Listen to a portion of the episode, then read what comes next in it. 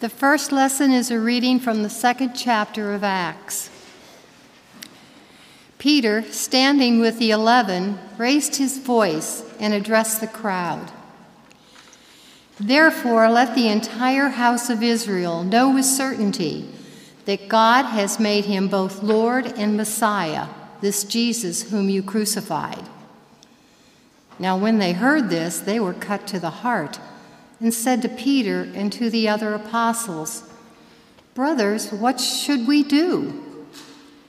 Peter said to them, Repent and be baptized, every one of you, in the name of Jesus Christ, so that your sins may be forgiven. You will receive the gift of the Holy Spirit. For the promise is for you, for your children, and for all who are far away, everyone whom the Lord our God calls to him. And he testified with many other arguments and exhorted them, saying, Save yourselves from this corrupt generation. So those who welcomed his message were baptized, and that day about 3,000 persons were added. We will read Psalm 116 responsively by verse. I love the Lord because he has heard the voice of my supplication, because he has inclined his ear to me whenever I called upon him. The cords of death contend me, the grip of the grave took hold of me. I came to grief and sorrow. Then I called upon the name of the Lord. O Lord, I pray you, save my life.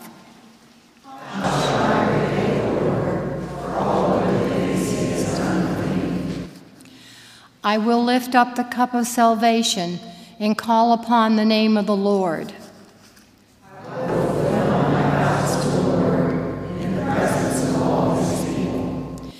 Precious in the sight of the Lord is the death of his servants.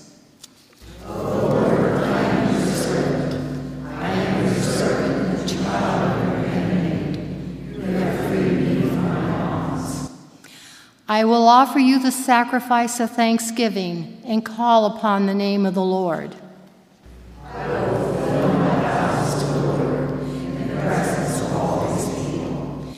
In the courts of the Lord's house, in the midst of you, O Jerusalem, hallelujah.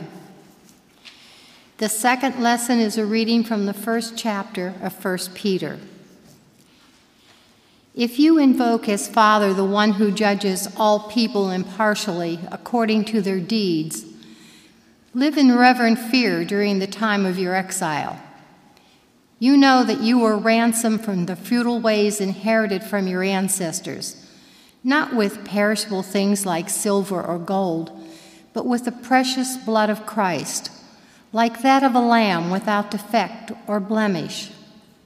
He was destined before the foundation of the world, but was revealed at the end of the ages for your sake. Through him you have come to justing, trust in God, who raised him from the dead and gave him glory, so that your faith and hope are set on God. Now that you have purified your souls by your obedience to the truth, so that you have genuine mutual love, love one another deeply from the heart. You have been born anew, not of perishable, but of imperishable seed, through the living and enduring Word of God. Here ends the reading.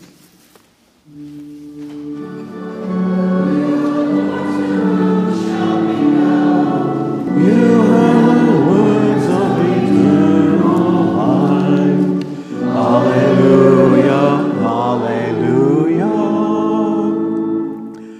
Holy Gospel according to St. Luke, the 24th chapter.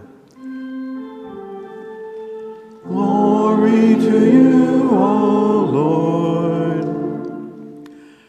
Now, on that same day, when Jesus had appeared to Mary Magdalene, two disciples were going to a village called Emmaus, about seven miles from Jerusalem, and talking with each other about all these things that had happened.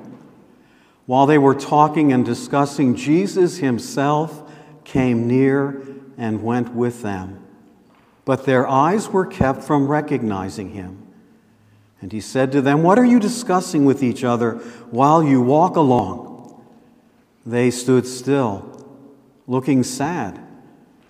Then one of them, whose name is Cleopas, answered, Are you the only stranger in Jerusalem who does not know the things that have taken place there in these days?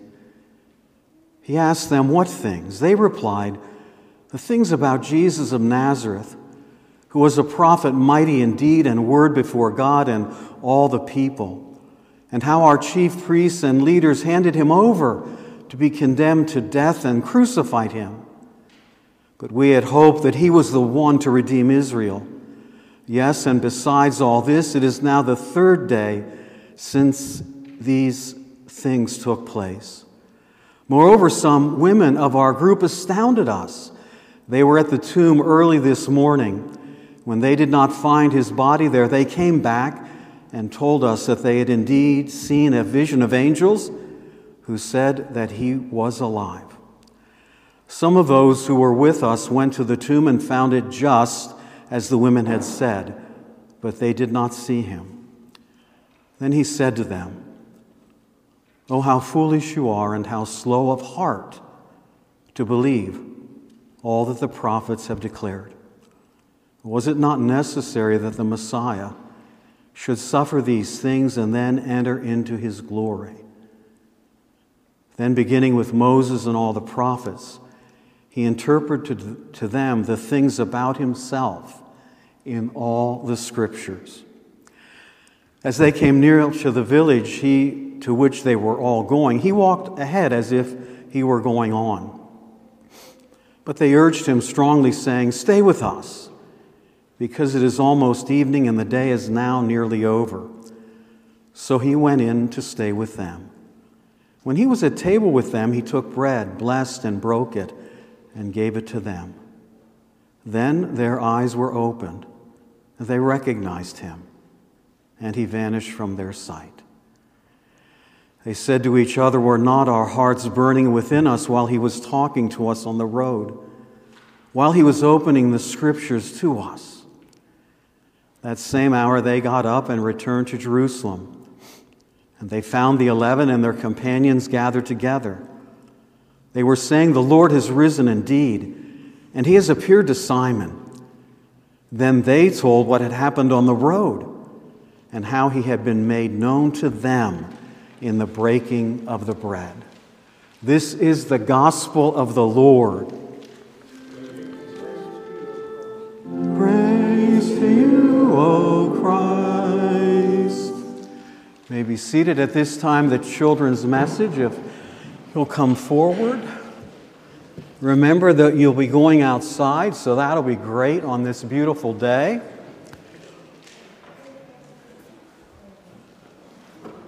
It's okay. Very good. Okay, I never can predict, can we? Uh, the numbers. Okay, now we're good. Okay, good morning. So, we just had a gospel lesson that was one of our longer ones, and there were some highlights, weren't there? They were on a walk, Jesus was there, they didn't recognize him. And when did they finally recognize that Jesus was with them? Do you remember? When he broke the bread. When he broke the bread, they recognized Jesus was with them. What I'm going to give to you today, then send back to you to the um, children's church, is a biscuit that is bread. And when you break these, Jesus is the bread of life. And you can have it back there. It, wait, we'll let uh, our teacher guide us back there. But the, the bread, when you break it, could it just let it remind you of the breaking of the bread that Jesus did and that Jesus is with you?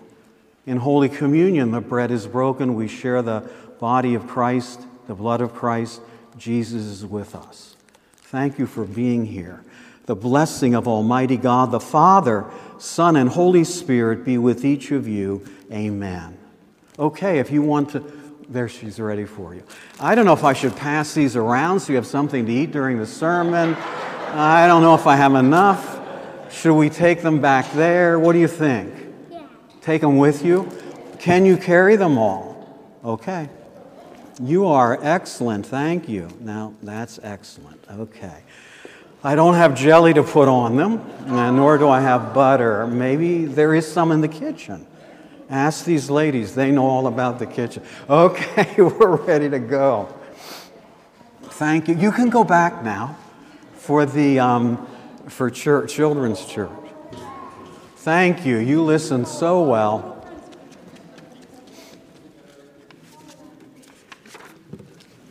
Thank you. That's perfect. Sure. Yep, that's right. Uh, tease us. We're all hungry. okay, the biscuits. Very good. Uh, let us pray. Almighty God, may the words that are spoken and how we listen be guided by the Holy Spirit and true to the Holy Gospel, that we may too recognize Jesus walking with us. In the name of our risen Savior, we pray. Amen. When we have something important to tell each other, I think we say sometimes, I want to talk to you from my heart. Or we'll say to each other, let's talk heart to heart. We do that at council meetings. We do and are able to sink to that deeper level of conversation and talk heart to heart, and that's important. Usually, when we open a conversation like let's talk heart to heart, we listen closely because a message from the heart we know and believe will be something important, something formative, and something that will be very important to hear. Heart talk is shared with those we love in our intimate relationships, that's true. And heart talk for you and I as Christians is shared with each other and all people, not just our intimate friends, but with all people, we have the ability and we have the call to be talking heart to heart. In reality, a sermon is a heart talk. Words from the pastor's heart, and that's where they come from, are directed to your hearts proclaiming the gospel, when you are out in the world embodying that gospel, you are talking heart to heart. Our educated, rational minds are important and also guide our talk. But our minds often seek to control or interpret. Heart talk focuses never on control but rather on care and transformation. When we carefully and prayerfully choose and speak our words, it's heart talk. Heart talk is loving, but it can be challenging. In other words, we can speak lovingly to someone, to each other, and challenge them to look at a, a situation that might be difficult. Words that are hurtful or demeaning or judgmental are not heart talk. They may come from a cold heart and a hardened heart, but they're not the talk that comes from the heart as the heart is understood in Scripture. For Holy Scripture, the heart is the center of our life, strength, and feeling. Not only pumping blood and oxygen and nutrients and life throughout our bodies, but in the Bible, the heart was understood to be the, the deepest place of our being, deep feelings, sincere emotions, what we really know about ourselves, what we might try to hide from others about ourselves deep in our hearts. I pray, and maybe it's more wishful thinking, that Putin would have a heart to heart conversation with his patriarch, Patriarch Kirill of the Russian Orthodox Church. We are all Christians, and I wonder what the patriarch would say. So far, it sounds like he has not spoken much of the gospel to Putin. And I have no right to judge the patriarch. A heart to heart talk would help. I pray that those contemplating a mass shooting or buying a weapons or more weapons than they need would have a heart to heart conversation with someone who loved them. And if they think they're not loved, I would hope that they would have a heart to heart conversation with anyone or a spiritual guide, trusting that hearts could be connected before weapons were purchased. There is hard talk in all of today's lessons. I think you heard it.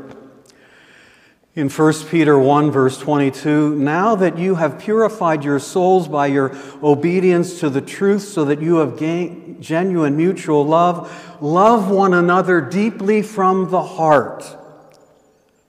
The author is calling us to love each other and all people unconditionally, deeply, and sacrificially. Listen to the hard talk in Acts 2 37. Peter begins to address the crowd about the crucifixion of Jesus, the Lord and Messiah. His words cut to their hearts. And he calls them to look deeply into their hearts about all that has happened.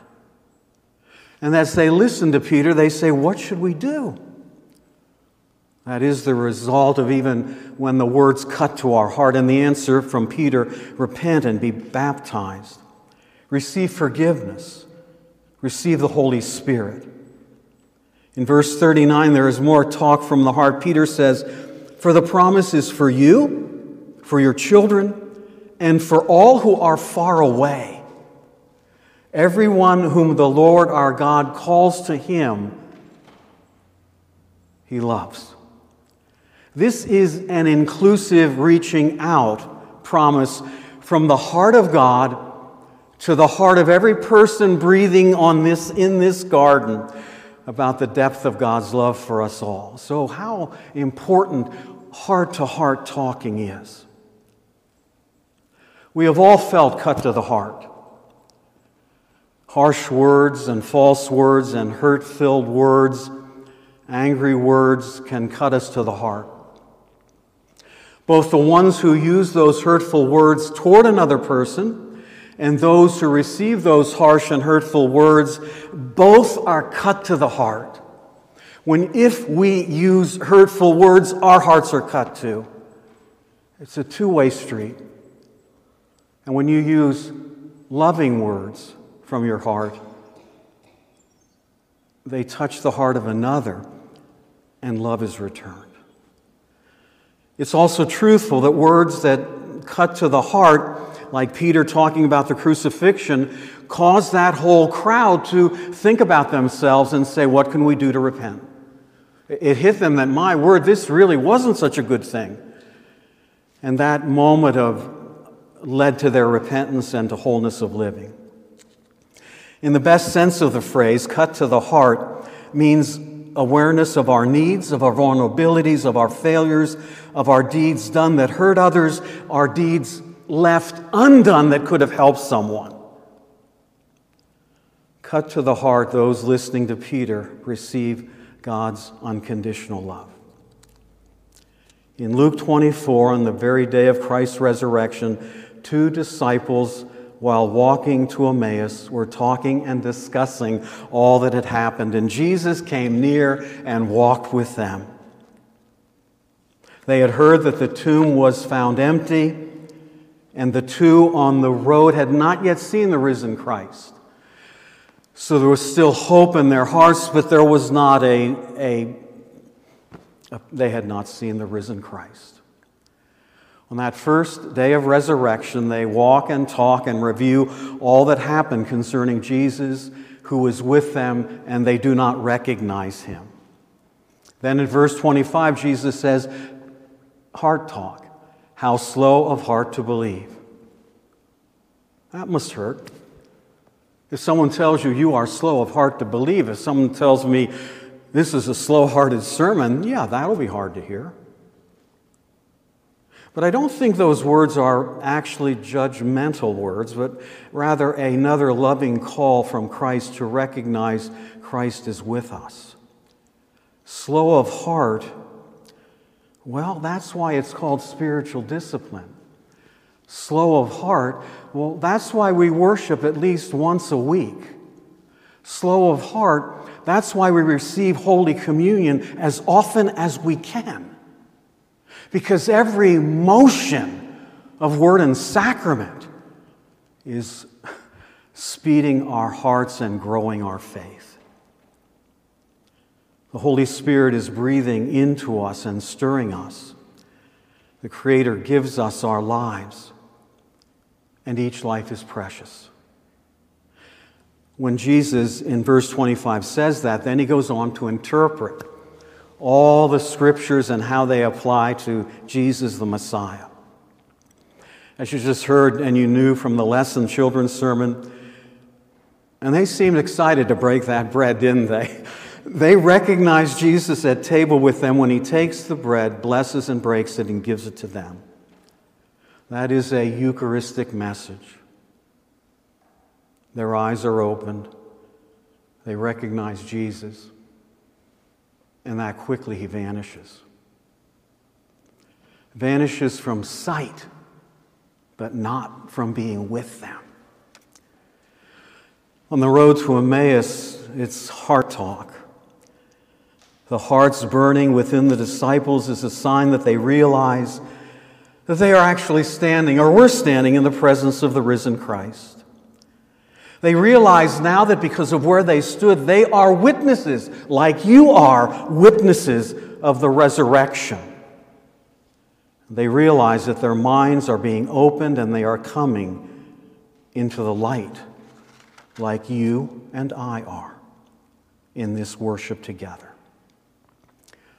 In his sonnet, Emmaus 1, Malcolm Guite takes the image of this burning heart and depict, depicts how Christ transforms its essence into wonder and truth of his revelation on that road to Emmaus. The words of this very short sonnet are words that the, he believes the disciples would have spoken to Jesus. And I quote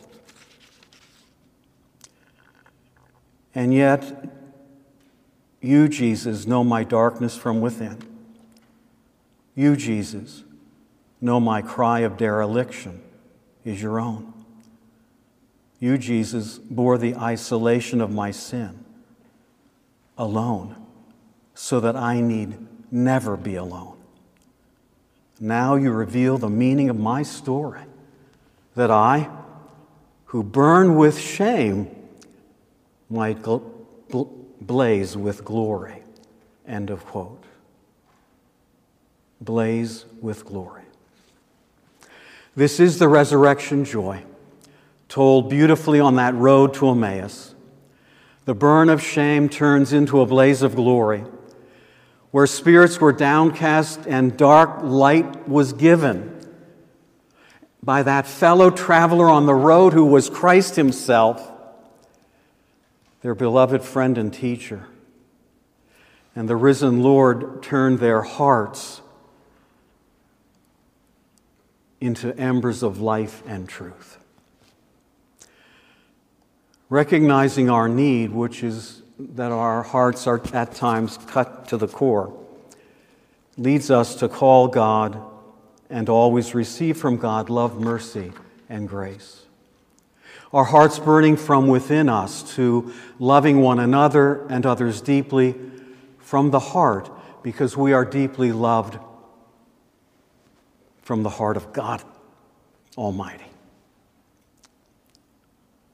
All of us, our nation, God's whole world, need heart to heart talks among all who he, people he has created.